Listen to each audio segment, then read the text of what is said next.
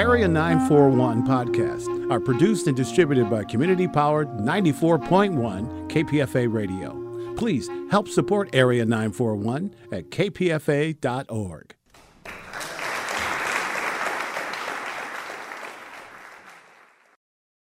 I'm C.S. Soong, KPFA's associate theater critic, and my guest in studio is Valerie Soe. She's an award winning filmmaker, artist, and writer, and she joins me to talk about Love Boat Taiwan, a documentary film she's directed, produced, and written.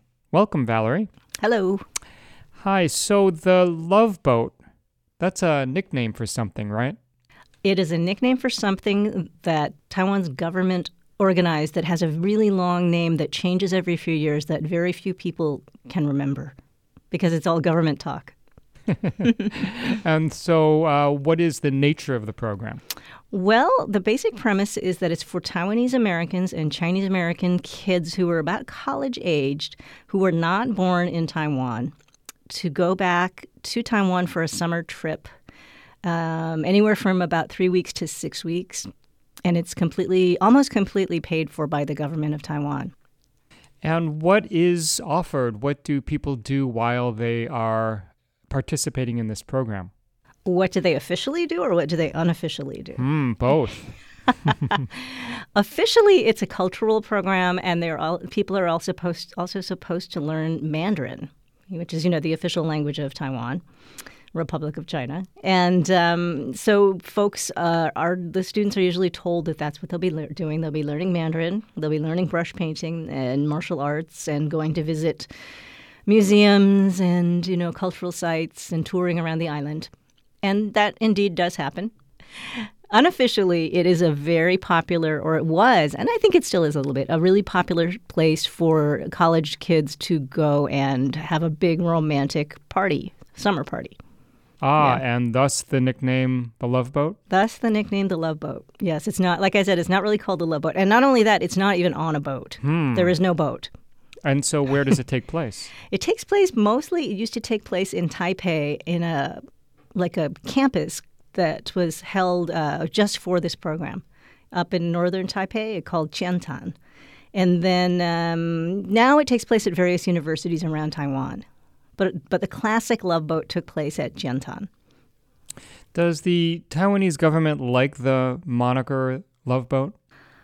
I think that some of them do not mind because they know that that is a catchy thing that will get people's attention. I think officially they probably disapprove of it because they don't want, you know, they want it to be about culture and history and learning about your uh, your ancestors and your language and not so much about hooking up. But I'm sure they're very aware of it. Is the Taiwanese government is it trying to instill certain attitudes in these young participants toward the government toward Taiwan? Well, you know, the program's been around since the 60s. So back in the 60s, 70s, and early 80s, Taiwan was still under martial law. And also, there was uh, Taiwan had just been thrown out of the United Nations in favor of the People's Republic of China. And so uh, when the program really started to pick up, there was the idea that this program would be used to to sway young people to support Taiwan, the Republic of China, over the People's Republic of China, because it's kind of a cold war between China and Taiwan, and it's still ongoing today. So that was a big deal back in the day. Now I think it's more just about being aware of Taiwanese culture, and not quite so much about like the political aspects. For what reasons do parents encourage their college age offspring to go on the love boat? Uh, again, officially or unofficially? ah, both again, please. Officially, I think that they probably say the same thing. We'd like you to learn Mandarin. We'd like you to learn more about your culture. We'd like you to visit Asia. Um, unofficially, I think that a lot of parents hope that their kids will uh, hook up with each other. They want their kids to find other Taiwanese and Chinese American mates. And you know, you know, Chinese Taiwanese they like to kind of like have that the bloodlines, the pure bloodlines, if you want to put it in any other way, right? They really are really concerned about having like Asian or Chinese or Taiwanese grandchildren. So I think unofficially that's definitely part of it. And does romance actually occur on the love boat? I think it occurs a lot. And I think that occurs more than people expect. And, you know, not everybody has a romance. Um, at the height of the program, there was probably about a thousand to twelve hundred people who went. So not everybody uh, each year. Every every year. Every year. Yes, yes.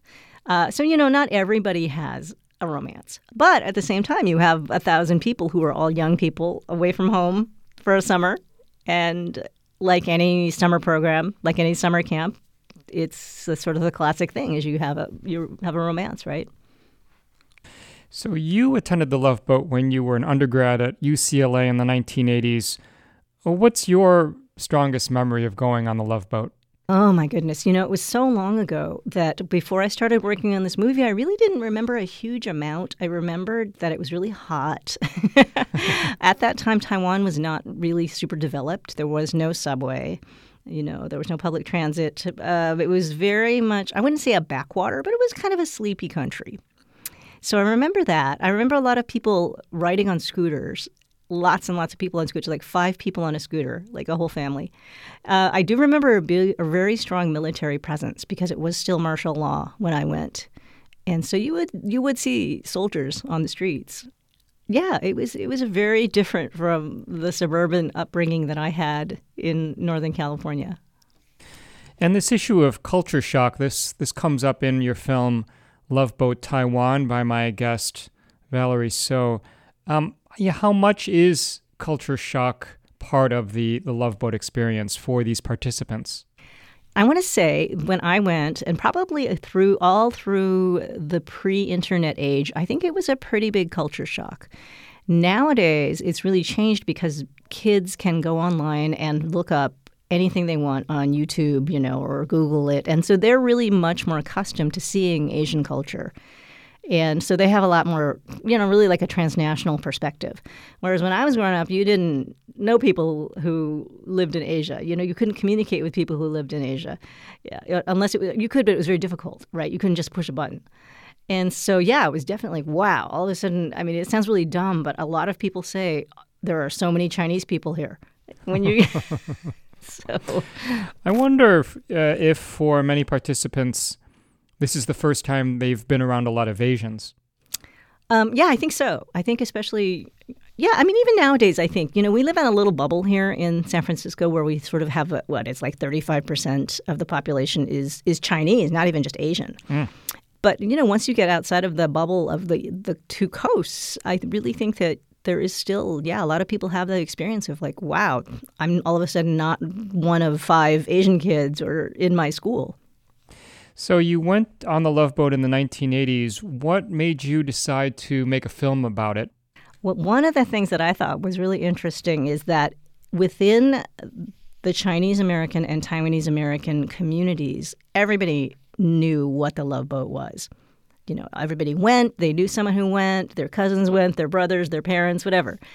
When you get outside of the Chinese American and Taiwanese American community, a lot of people do not know what the love boat is. Even, you know, other Asian Americans, like, you know, if you're a Korean American or Filipino, you might not know what love boat is. So to me, that was kind of really interesting. It's just like oh, this huge phenomenon in one area you have the population and then uh, completely invisible to a lot of the other people so yeah, I mean, I think it was really interesting because it was so significant to uh, you know my community. How did you go about finding people to feature in this film? Oh my God, it took a long time, and a lot of it was word of mouth. Um, I actively started doing research. I thought about this movie back in the '90s, like late '90s, and then I had kids, so I didn't make movies of any length for a long time. So when I started to pick it up again, I want to say maybe 2014 ish. Uh, by then, you know, internet was around, social media was around, and so I just started asking people. I said, "Who should I talk to? Who would be able to connect me with people who went on Love Boat?"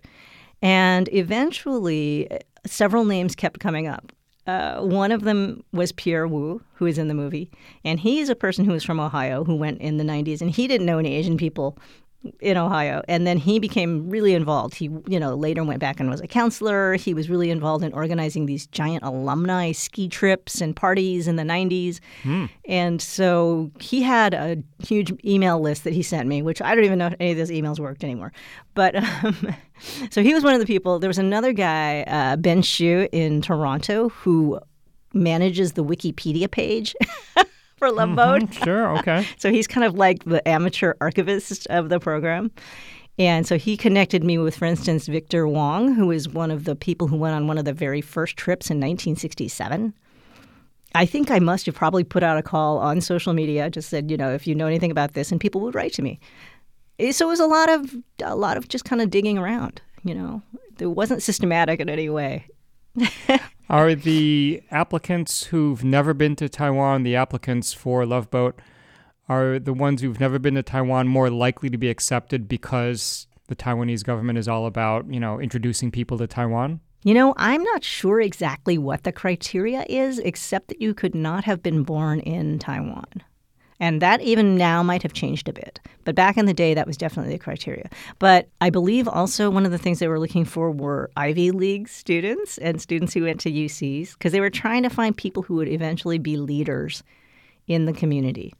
So I'm not sure if previously having gone to Taiwan mattered as much as if you were at MIT or Berkeley. We're speaking with Valerie Soe. She is a filmmaker, artist, and writer, and she's professor of Asian American Studies at San Francisco State University. And her film is, well, among many other films, but her most recent film is Love Boat Taiwan. You can get information about dates and locations of upcoming screenings of the film by clicking on the link we've provided on our podcast page.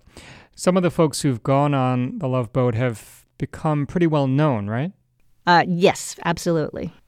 I think probably the most significant person as far as Taiwan's government is concerned would be um, Congresswoman Judy Chu, because she has a lot of influence in the government. And of course, if you think of this program as something that Taiwan wanted to use to gain influence, then she is a person who definitely has that influence. And she now is a big supporter of Taiwan. She sits on the Taiwan caucus in Congress you know, she's met with the president of Taiwan and hosted her when she's come to the U.S. And she is what, SoCal? Yes, Monterey Park, which is one of the most heavily populated, uh, you know, Asian population uh, districts. Christina Wong is also in this film, right? Yeah, Christina Wong is a, a performance artist, and uh, again, you know, she went when she was, I want to say, 21, and she, yeah, she's definitely pretty well known, I think, in a lot of circles. Another person that's in the movie that I did not know was famous, but my kids knew, is Justin Tan, and he is he was a producer for BuzzFeed for a long time. So when my students were researching, they found a clip of him when he was 17, and they said, "Oh my God, that's Justin Tan," and I said, "I don't know who that is." and they said, "Well, he's on BuzzFeed," and I'm like, "Oh, okay, mm. I'm sorry." Yes.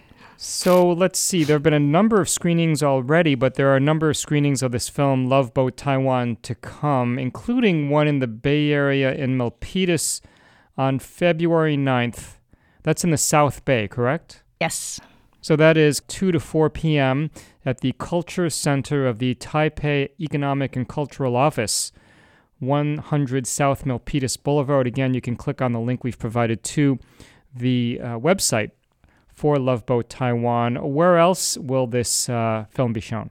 My goodness. Let's see. So it will be showing again in Toronto on the 23rd of January, and that one is free. It's at the Toronto Reference Library, which is kind of the central library, because Victor Wong, the guy in the movie, is on the board there. So he really wanted to share the movie with a lot more people because the Toronto screening was very popular. It was sold out. Um, it'll be in Seattle in Feb. I think all of these are in February. Seattle, Denver, uh, the one you mentioned in Milpitas. Uh, it'll be in Carbondale, Illinois, at the Big Muddy Film Festival. I think there are some other ones that are not announced yet that are upcoming as well. So, you know, the best place, like you said, is to go on the website and just click on there. There is also a Facebook page too, which is just Love Boat Taiwan. Yeah, and you can give the URL if you want of the uh, website. The website URL is www.loveboat-taiwan.com. Who has tended to attend the screenings? You know, besides the general public, the screenings have become almost impromptu alumni reunions. So I think people find out through word of mouth and then they tell their friends and they're very excited. You know, I usually what I do is in the Q&A is I ask people to raise their hand if they went on the trip and you know a good percentage like maybe like a third to a half of the people sometimes have gone. So that's kind of fun. And then they come up and talk to me afterwards and share their stories and, you know. How has the film been received uh, in Taiwan by, say, Taiwan audiences, as well as perhaps a reception or reaction by the Taiwanese government? I think the government is okay with it. I've had government officials come into the screenings because they gave me a they gave me a fellowship a few years ago to um, to work on the movie in 2016. So I spent the whole summer of 2016 shooting on something called the Taiwan Fellowship, and so those folks from the Ministry of Foreign Affairs have come and uh, and looked at it. I want to say also there's another organization. Oh, Overseas OCAC. It used to be called the Overseas Chinese Affairs Council, but it now stands for something else overseas community and cultural something. this is what I mean about these acronyms changing all the time. You mm never know. But OCAC, everybody knows that. So they've been to the shows. And, you know, yeah, they're pretty positive. Other folks in Taiwan, it's interesting because, you know, Taiwan's political history is super complicated. And it's really hard to explain a lot of times the different nuances. And also, it's very polarized. So, uh, you know, the two main parties are the KMT and the DPP, and the, the election will be coming up, I think, tomorrow in Taiwan. Tomorrow from the day we're recording. Mm-hmm. So, very soon. Um, so, when I've shown the movie here in the US, sometimes people will say, oh, that film, it's very, very pro KMT, Kuomintang, you know, which is like the party that sponsored the program for a long time. But when I've shown it in Taiwan, some people have said, "Oh, this movie, it's so anti-KMT." so it really depends on, you know, your perspective. Apparently so. Yeah. So the film is Love Boat Taiwan, directed, produced, and written by my in studio guest, Valerie Soe. That's S O E. She is professor of Asian American Studies at San Francisco State University. She's an award winning filmmaker, artist, and writer. Uh, Valerie, congratulations on the film. I enjoyed it, even though I didn't go on the Love Boat. And uh, thanks so much for joining us today. Thank you so much for having me. And I'm C.S. Soong on Bay Area Theater for KPFA.